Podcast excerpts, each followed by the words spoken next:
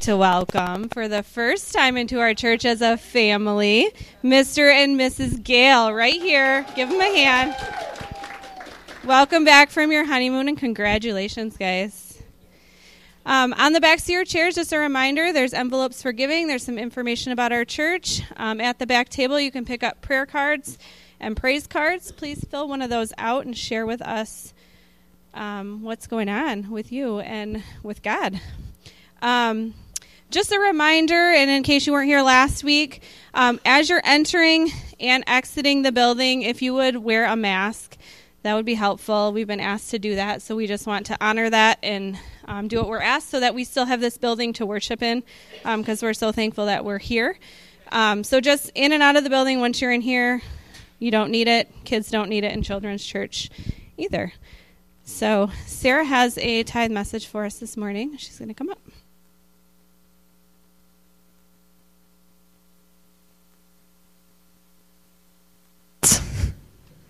Y'all know how to tithe.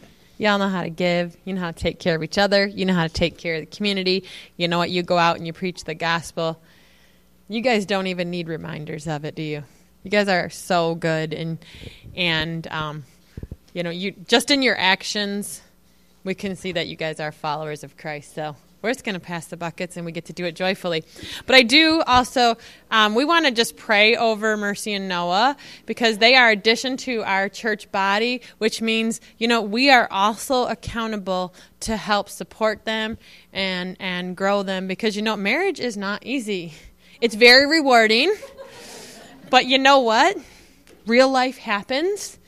And um, so we want to make sure that um, we're supporting them and we're encouraging them because you know what? I don't know if you know this, Noah, but the Word of God says, He who finds a wife finds a good thing. So you have a good thing there. Um, the Word of God said that to you. Um, and so we're just going to pray because you know what? You, you found something valuable and mercy. Um, God gave you a man of honor, which will lead your household. And so this is just really good. So if, if you're sitting next to the, just, or if you want to lift a hand towards them, we do that in just obedience to the, the Lord. So Lord, we thank you for Mercy and Noah. We thank you, Lord, that, that you plan this union together, Lord, that you are going to use them to um, complement each other so that they can do the work and the, and the destiny that you have called for them on this earth. So we just thank you, Lord, and we just in agreement say that we are going to support and encourage them in their marriage, in their walk, and in their destiny and call. We just thank you in Jesus' mighty name. Amen. That's good. Come on, see, I mean, we're the bride of Christ. You get excited about a bride. It's been a while. We've, we need. It's. I, th- I think the last wedding we had for our church was you guys. Now you got two kids, and you just keep going. You're next. Yeah, so Matt's got a good word. You know what? I talked about Jesus, and guess what we're going to talk about today? Yeah, because you know we're going to talk about salvation, and who brought us salvation? Jesus. So give him a hand as he comes up. He's got an awesome word for you today.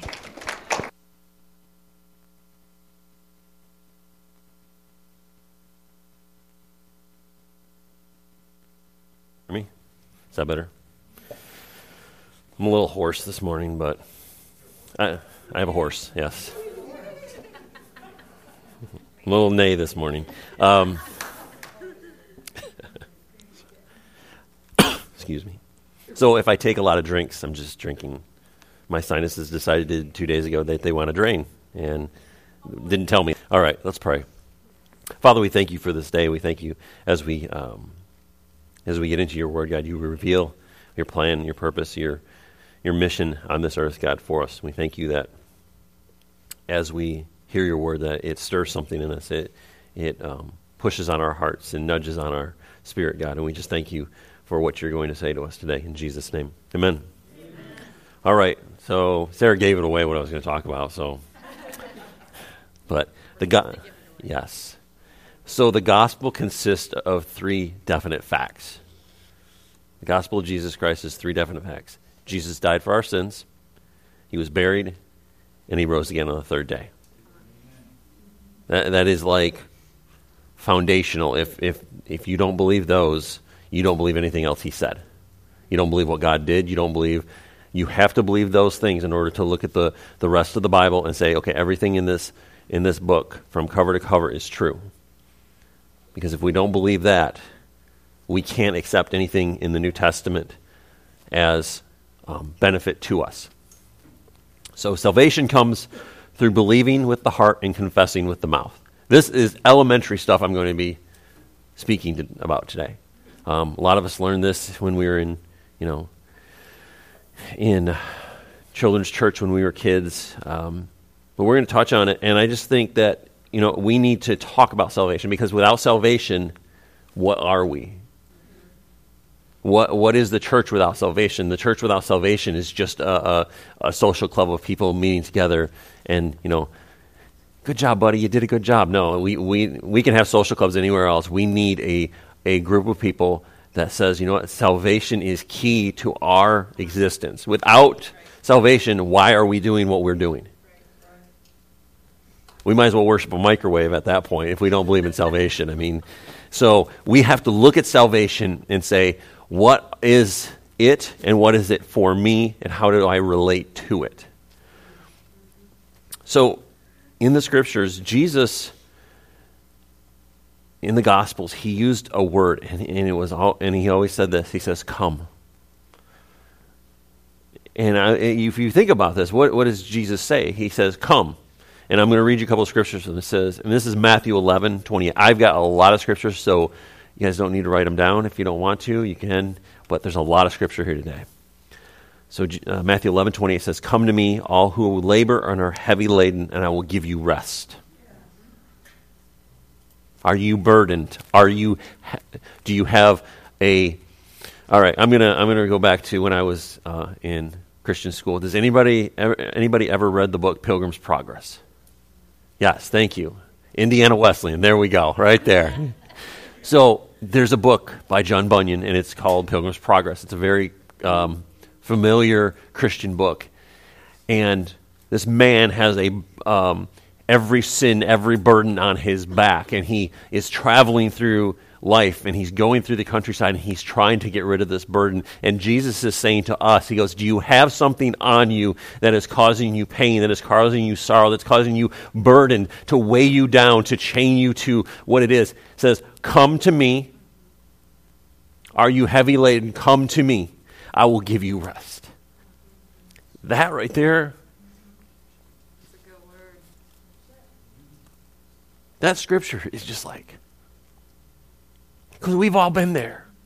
We've all been to that point where sin is holding us down, weight of, of guilt and shame is holding us down, and Jesus says, I will give you rest.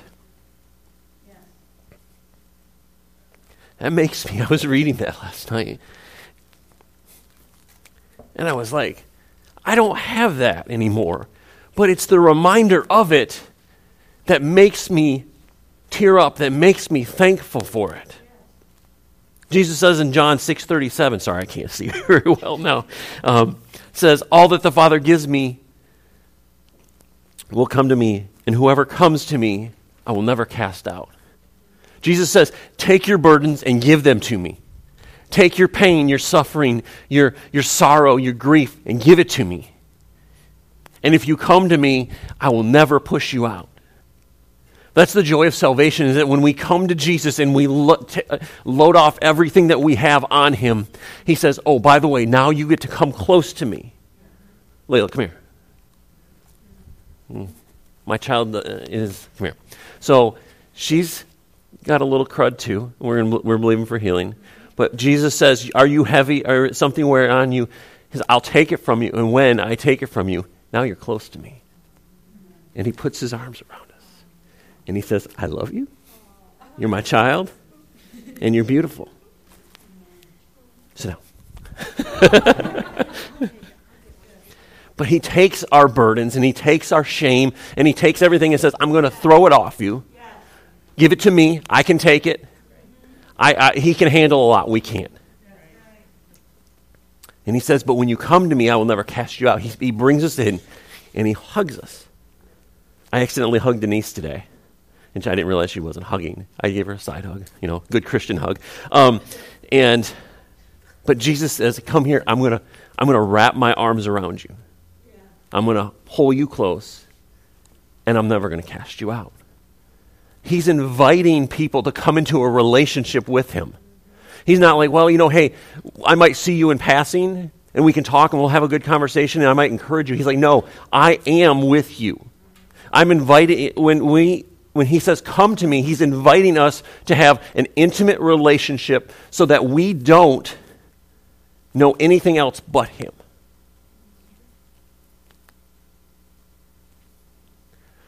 So when he invite, okay, so little backstory.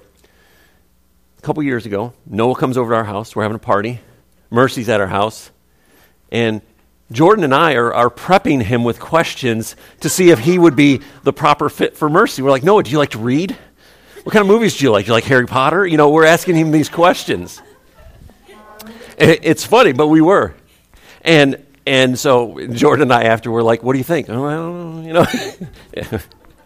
but Jesus doesn't ask those questions for us to enter into a relationship with Him.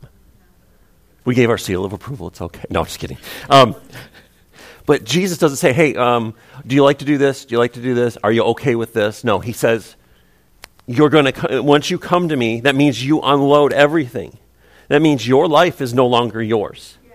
That means when I tell you that this is how it's going to be, my wife is notorious for I'm like, yeah, you probably, should probably do this. Don't you tell me what to do. and then she snaps and goes like this at me. I'm like, you should probably. She goes, don't you tell me. And um, but Jesus says this is what you're going to do, because there, there's there's something in that relationship that requires surrender. There's something in that relationship that requires us to give up what we want in order to have that relationship with Him. He says, Don't worry, I'm going to, you give up what you want, I'm going to fulfill the desires of your heart. But what he does is this is he invites us into it. He doesn't he doesn't sit at the door and go, "Open the door. Open the door." Like our kids do on the bathroom door. You in there? You in there? He doesn't knock at the door and say, "Let me in." He says, Will you open the door and let me in? He doesn't break it down. He's not forceful. He is gentle and he is like a, a good, he is the good shepherd. So he sits at the door and says, I'm just waiting for you to open it up. I knock a couple times. If you don't hear it, that's fine. I'll knock again later. But he's always waiting for us to invite him into that relationship. John 4:14 says, "But whosoever drinks of the water that I will give will never be thirsty again. That water I will give him will become in him a spring of water welling up to eternal life. Think about this. He's sitting at the well, and the Samaritan woman comes down to him. He knows, okay, we talked about Jesus last time 100% man, 100% God. Blows your mind, don't understand it quite yet, don't think we ever will until we get to heaven and we see him face to face, and then go, yeah, okay, makes more sense now. But he's sitting at the well, and the woman comes down, and he knows her past, and he knows her future, and he says, "You know what? Give me a drink." And she says, "Why? Why? Why is a why is a Jew asking a Samaritan for a drink?" If you don't understand the culture, they the Samaritans were and were considered less than. They were not worthy of uh, praying in the temples and worshiping in the temples, and they, and they uh, discarded them like refuge. But Jesus is sitting at the well, he's like, This is the only well here. I need something to drink because I need it now. But the woman says, why, sh- why, why are you asking me this? He goes, Well, you've got husbands, you've had husbands, and you're living with a man. And she instantly knew from a stranger going up to her and saying, Hey, this. But what he says is if you drink of the water that I'm going to give you, you'll never be thirsty again. This woman was, in that culture, women went down to the, uh, to the well in the mornings and the evenings, and they would all go in groups for safety. But this woman came down by herself because she was rejected. She was alone. She was thought of as little whorish, I guess you could say. Um, I don't know how to say that any nicer, but yes, she was rejected. But Jesus said, He said, I'm inviting you to come into a relationship with me. I'm inviting you to drink the water that I can give you. And she was like, in her mind, she's like, You ever had that moment where God just speaks to you? And you're like, that's my aha moment with God, where He's like, this is what you need to do, or this is what you should have done, or this is how, how He's correcting or, or um, encouraging you. And you're just like, man, that's that moment that God doesn't. And she had that moment, and she's like, this is the man who, this man who says he is the Son of God is the Son of God. And what does she do? She doesn't just sit there and go, okay, yeah, and she, she wants to tell everybody. She's like, I've met him. I know him. I don't think that when she met him, it wasn't a conversion. I don't think Jesus, you know, witnessed people and they didn't convert. I believe the people that Jesus ministered to one on one had that re- recognition of who he was and said, I want what he has. Even John the Baptist, who was sent to be a forerunner for him said, I'm still not worthy to do this. I need you to do this for me. Because he understood the value of who Jesus was. So John 7:37 says, "On the last day of the feast, the great day, Jesus stood up and cried, "If anyone thirst, let him come to me and drink." That, that word come means that you have to get up and go.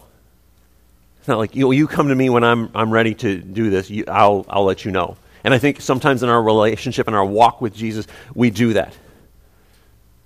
You know, we're, we know he's at the door, but we leave the door shut. We're like, if I be really quiet, he won't know I'm here. And we lock the door really quiet. And then you hide out in the house. Have you ever done that when somebody shows up? Like, um, yeah. But yes, my uh, my father-in-law has a nice lady that lives a couple houses down, and um, yeah, she'll just walk in your house. So if you're on the lookout, you lock the doors, and then you go run into the living room and make sure you don't be, say anything so she can't hear you or see you.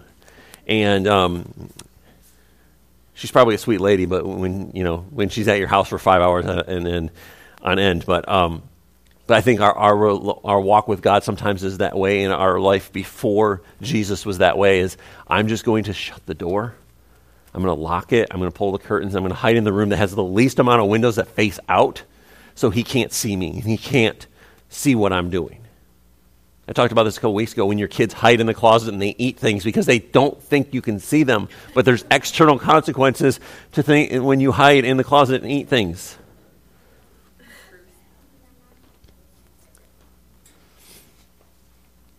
But Jesus says, Come and drink from this well. Come and I will give you rivers of living water that flow through me, and they will flow through you. Revelation 3:20 says this. this is the Passion translation. Says, "Behold, I'm standing at the door and knocking. If your heart is open to hear my voice, and you open the door within, I will come into your heart, or excuse me, I will come into you and your heart and feast with you, and you will feast with me. So, that's that idea of standing at the door and knocking. That's not the first time that we, we hear about that scripture. We, we see other references to it in, in um, the Bible, but the understanding of this, in, in, if you look at the, the Aramaic translation, is basically this I've been standing at the door knocking. Now I stand at the door. He goes, I've been here. And I think so many times there's, there's that moment when we realize Jesus is there. And that moment where we just said, Oh, he is there. Now I'm going to let him in. He says, I have been there. He, from the moment we were conceived, he has been at our, the door of our heart going, Let me in. Let me in. He doesn't, he's not forceful with it, but he's there and he says, I have been knocking. And this reference is, is the idea of, in that culture, the, what would happen is, is the person that was supposed to be betrothed to the groom would be in her house, and the father of the groom and the groom would come to the door, and they would go,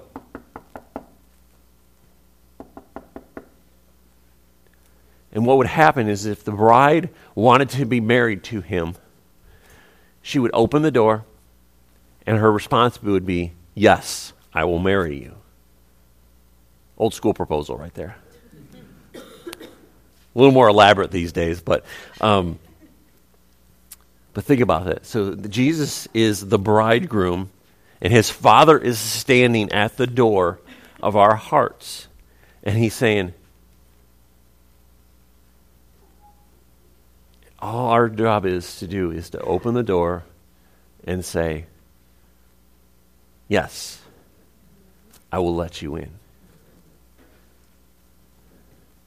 That act of opening the door is the act of receiving the groom. When she opened that door, she said, I receive you, I accept you. But what Jesus is doing when he stands at our, our door and he knocks and he's saying, Do you receive me? Do you accept me? And so when he knocks at that door, it's our job to respond to him.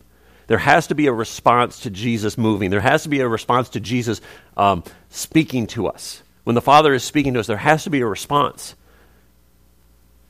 And that response is opening that door.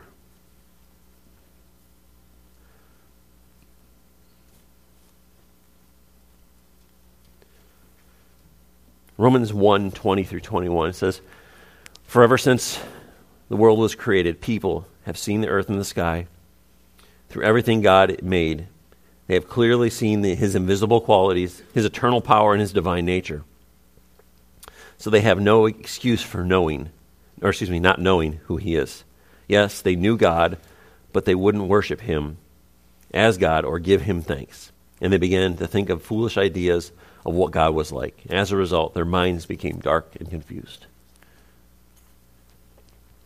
Jesus, the Father, and the Holy Spirit in the Old Testament. They're creating the, they're making the Tower of Babel because they're going to they're going to build a tower to the sky. And he says, "Let us go down and let us confuse their language. Let us confuse their tongue." And that's where all the different languages started to come from. But they had this idea of what God was. And we, uh, I think, as even if we were raised in Christian homes or we went to church, we have a preconceived idea of who God is. We have an understanding. You could be raised in the best Christian home, but you still have a preconceived idea of who God is. Because there's always a fault in us that thinks of God a certain way, and He's like, I want to correct that. I want, I want you to understand who I am, not just what you think I am.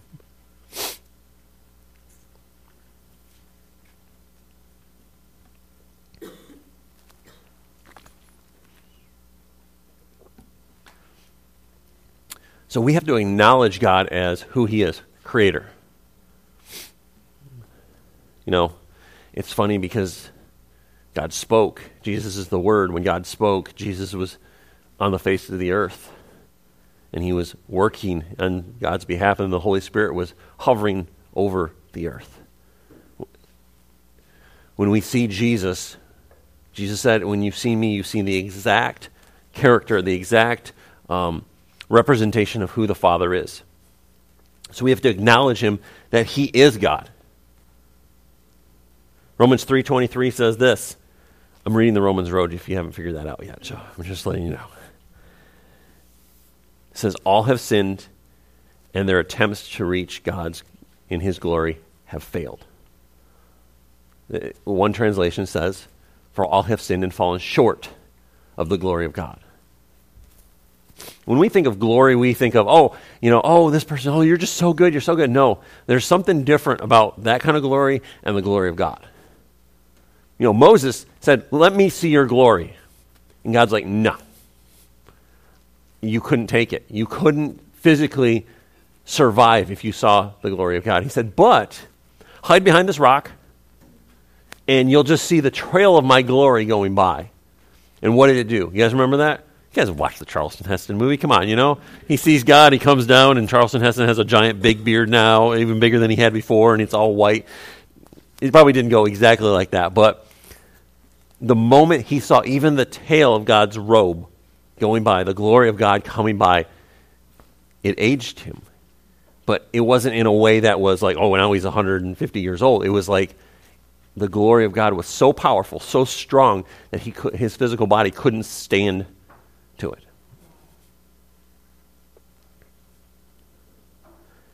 All have sinned and fallen short of God's glory, of His perfection, of, of, who He is, and His ultimate design was for us to live in that glory. But we've all fallen short. When we were born, we were born into sin. Thanks, Adam. Thanks, Eve. Good job. Um, but we were born in a sinful world. We live in a, in a fallen world where people will do unspeakable things and they will, and things happen. But God said, no matter what, I still love you. You've fallen short, but you have to understand that. You have to recognize that you cannot compare. Your good deeds, your lifestyle, your actions do not compare to the glory of God. And we can't live up to that.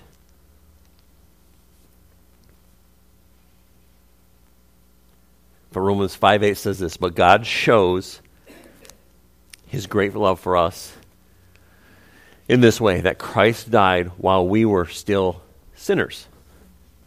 You can respond to that. That's an amen right there. Thank you. All right. You can respond to these when I say these. And think about this.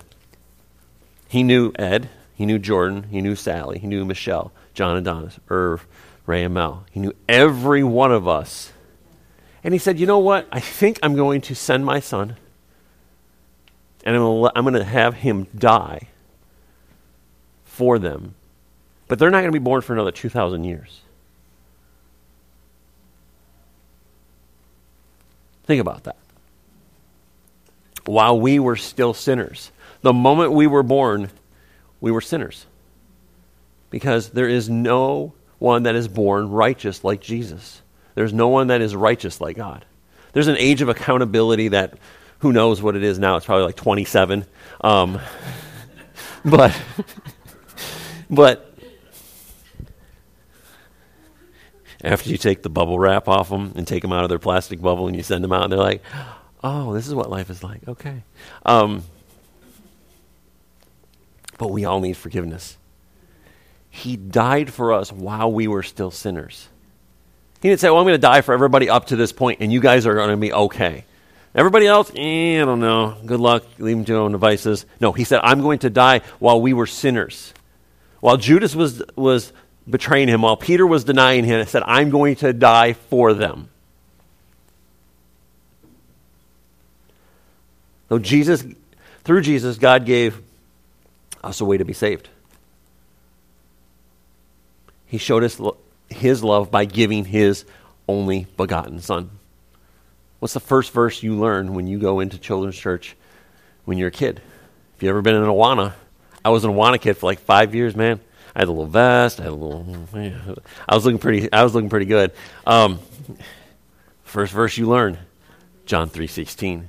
For God so loved the world that he gave his only begotten Son, that whosoever shall believe in him shall not perish but have everlasting life. I went K- KJV on that one. That's how I memorized it. I still say it that I can read it and I still say it that way. I can read it completely different, but I still say it that way.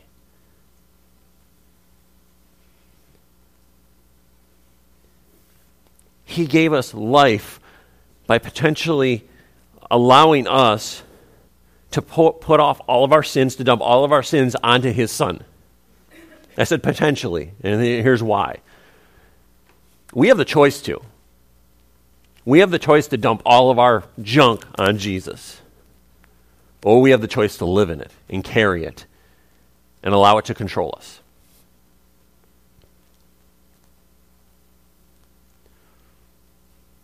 But he gave us a potential for life.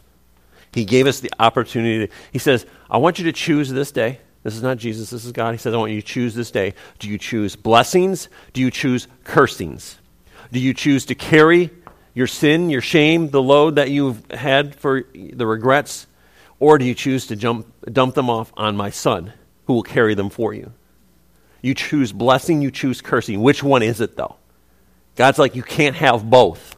Can't be riding down that line of, oh, I want a little bit of cursing, a little bit of blessing, depends on what day it is. Doesn't make sense, does it? I don't want, I don't want the, I want blessing, I don't want cursing. But we have the choice. Romans 6.23 says, the payment for sin is death. That's not good. That doesn't mean physical death. That's going to happen no matter what. Because if the payment for sin was death, then we would have died a long time ago after the first time we sinned. If it was just physical death, we wouldn't be here right now. But Jesus says,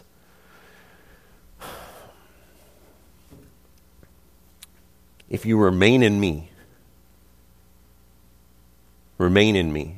Uh, and not, not, well, come to me and then walk away from me. He says, no, you have to have, excuse me, commitment to this relationship.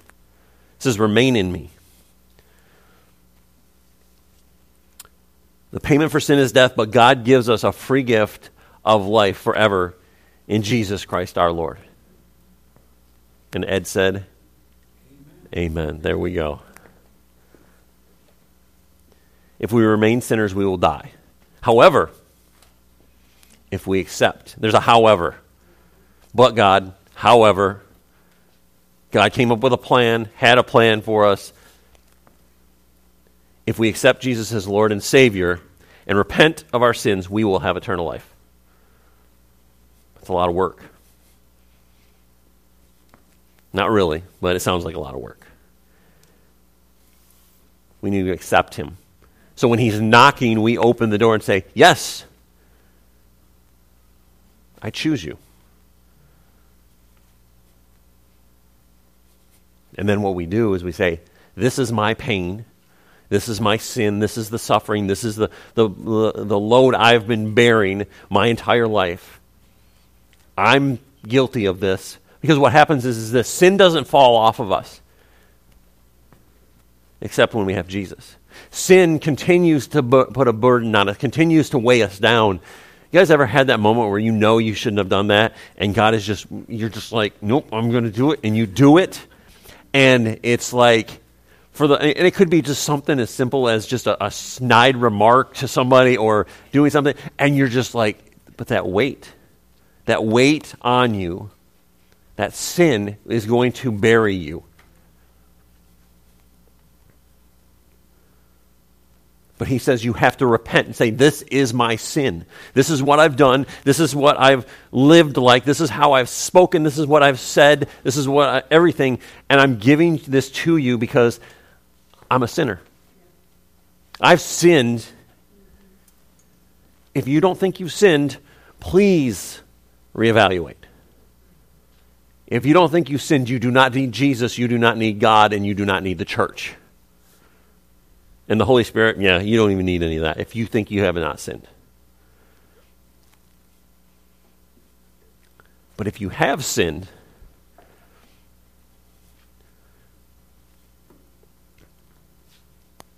we have to say, This is mine. It's like owning. You know, they, they, you know that you have to own it. We have to own it and say, This is my sin. I'm repenting from it. Now, Jesus says, Oh, okay, that was your sin. You're like, Oh, well, you know, I did this. I'm repenting of it. You ever had to repent? Yeah. And it sucks. It's good, but it sucks. It does. And we have to say sorry. We have to say, Forgive me. And when it comes to Jesus, we have to say, Forgive me, this is my sin. And we have to hold it to him and give it to him. We can't just say, Well, you know, I kind of did this, you know, you just work with it. No, we have to give it to him.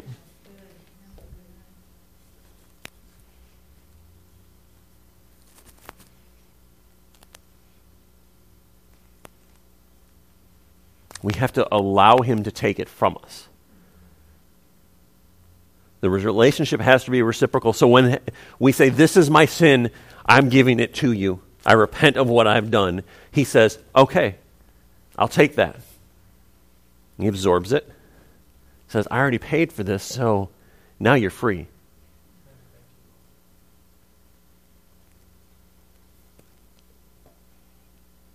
He gave us the potential for eternal life.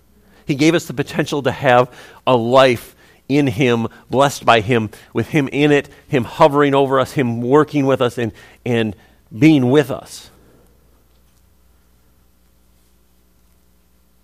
People are like, what if Jesus was on the earth today? We have something better than Jesus on earth today. We have the Holy Spirit. You know how many bookings for like TCT and TBN Jesus would have? They'd be like, you need to come on and talk, to us today. And, and it, I'm sorry. Um, but we don't need Jesus on earth because Jesus was one man.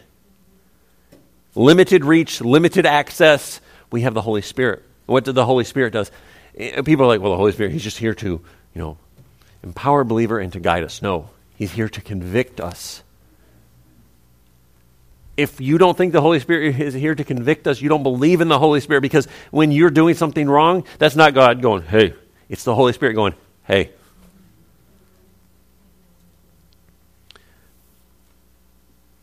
But he gave us a free gift.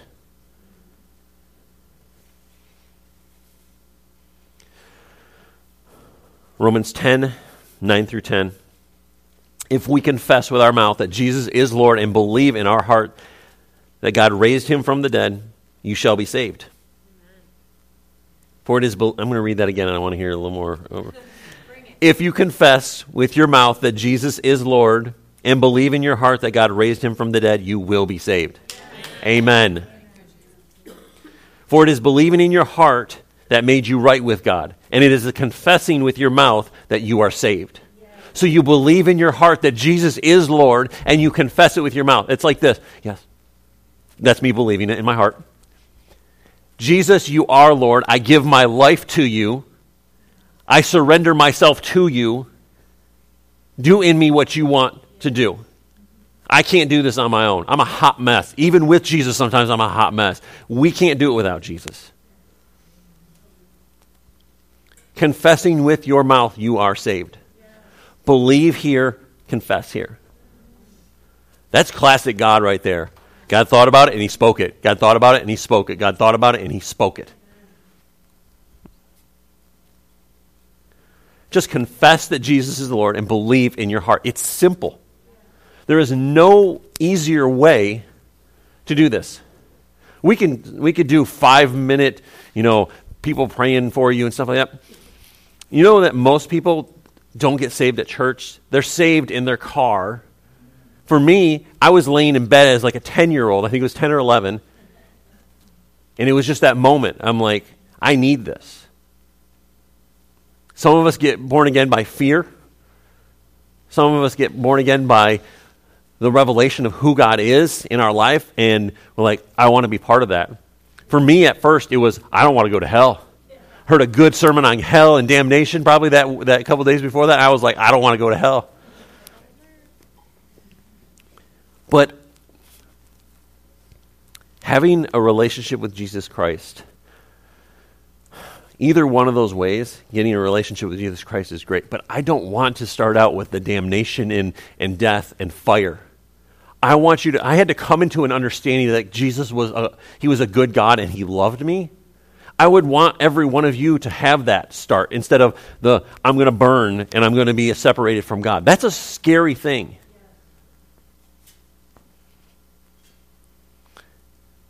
And I don't want that to be someone's first experience of God, of a relationship with God out of fear of, excuse me, out of fear of, of death and hell.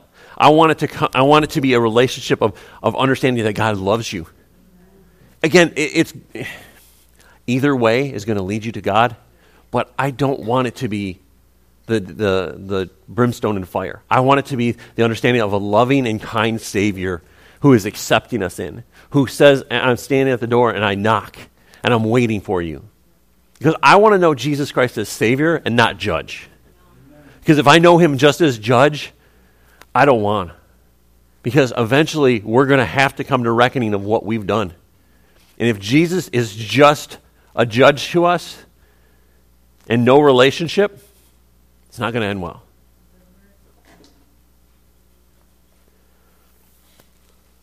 It says, Whoever calls on the name of the Lord Jesus Christ shall be saved. Romans ten thirteen. Whoever. You are a whoever. Who's that? Whoever. Who are you? Whoever. You're a whoever. It's as simple as that. Doesn't mean you have to do a certain amount of things to get it that way. If you go to church on Saturday, you go to church on Sunday, it doesn't matter. You're a whoever. as long as you call on the name of the Lord. If Jesus is showing up in dreams and visions to Muslims and terrorists that are, are leaving terrorist organizations because they've met with Jesus, everybody is a whoever. No one is left out and says, Well, you're not good enough for this. You just have too much sin in your life. No, he's like, You're whoever. I love you. I want to have a relationship with you. Sometimes it might take coming in a dream and a vision for someone to meet Jesus and to have an understanding of who he is. I don't care how it happens, but I want it to happen. We don't want to say, well, you, you just don't fit in with church standards of what it is. None of us do. Have you met me? Sarah and I don't fit in with church standards of what a church should look like and what a church should be. And we said, you know what? We're not going to fit in. Because you know what? God has called us to a certain area that doesn't fit in. And He's called us to people that will probably never step foot in a church. And if they do, it might be one time. But to understand that God loves them and He wants a relationship with them and He's knocking on the door of their heart saying, I want a relationship with you. I want them to hear that. I want them to know of the goodness of God. No matter who steps foot in this building or meets us, I want them to know that God is good and He loves them. There's no religious formulas, rituals. It's just calling the name of the Lord Jesus Christ. Jesus, I need you. I'm a sinner. I can't do this on my own. I need you to be in my life. You know, I was listening to this preacher one day, and he's like, he's in his 60s now, and he's like, every now and then, I go through it again. He's like, because I look at what the Bible talks about not having that relationship with Jesus is going to be like. And he goes, It scares me.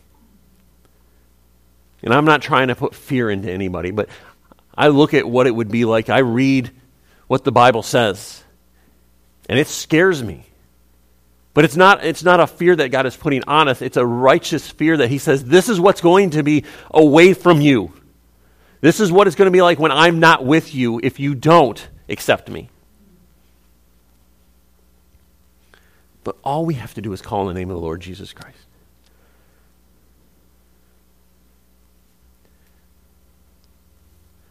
I read, the, I wrote, read this commentary this week, and I'm going to read this to you, and it was really good. Um, I'm going to read this to you. You guys just close your eyes, bow your heads. I just want you to read this, and I want you to hear this. Not looking at me and my good looks. I just want you to hear this. If you truly believe the message of the Roman road and want to accept Jesus, God's gift of salvation right now, it's a matter of repenting from your sins and turning the rest of your life over to Jesus Christ. It's not a ritual based or any specific words, but rather a willful decision and a sincere step of faith. Father, I know I've broken your laws, and my sins have separated from me and you or excuse me, me from you. I'm truly sorry, and I now turn away from my past sin and my life towards you. Please forgive me and help me to not sin. I believe in your Son, Jesus Christ, who died for my sins, was resurrected from the dead, is alive, and hears my prayer. I invite Jesus to be Lord of my life, to rule and reign in my heart. From this day forward, Please send your Holy Spirit to help me and guide me, to help me obey you, and to do your will for the rest of my life. In Jesus' name. Repent and let everyone of you who is baptized in the name of, the in the name of Jesus Christ for the remissions of sin, and you shall receive the Holy Spirit. You guys just keep your eyes closed right now. I just, it's so simple. Living a life with Jesus is simple. being in Him is simple. It's as simple as calling out and say, I need you. I can't do this on my own. And I, I think for us, if you've been in church 50 years, if you've been in church five years, it's five weeks, we all need Jesus. Whether it's for the first time or for the second time, bringing our lives back to Him after we've walked away from Him, or if it's the first time of surrendering our life to Him. We need Jesus. And I just want to give you the opportunity right now in your seat just to, just to have that moment with Him. Have that moment just, I'm surrendering my life. I do this every now and then when I know my life needs a, a, fresh touch of Jesus in my life. I sur- we have to re surrender ourselves to Him. So I'm just going to give you guys that opportunity right now. It's as simple as saying, Jesus, I am broken. Will you guys repeat after me? Jesus, I am broken. I need you in my life. Please take my sin. Make me new. I surrender my life to you. I give my life to you. Use me. Guide me. I make you king of my heart. I make you Lord of my life. I make you my master. And I submit to you as my servant.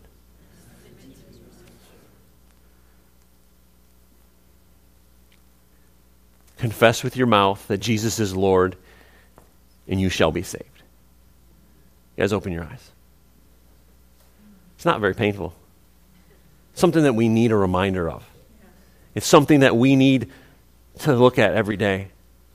You know, there's times where I have my Bible on audio, and I will have the Romans Road. I have it saved as a little playlist, and I have certain scripture saved as a playlist. And there'll be times where I'm rolling down the road, like in the mornings or on the way home from work, and I'm weeping because I'm listening to what he's doing. I'm weeping because I see his goodness. Throughout the centuries, throughout the ages, for the last 5,000 years, whatever it is, I don't know. We're not getting into that. But I, I tear up and I start to sense the goodness of God and I start to see the goodness of God because He does love you. He does care for you. He has plans bigger than you can even imagine. But He says all you have to do is just submit yourself, submit your will over to His. It's as simple as whosoever calls on the name of the Lord Jesus Christ shall be saved. And Ed said, Amen. Amen. Let's pray.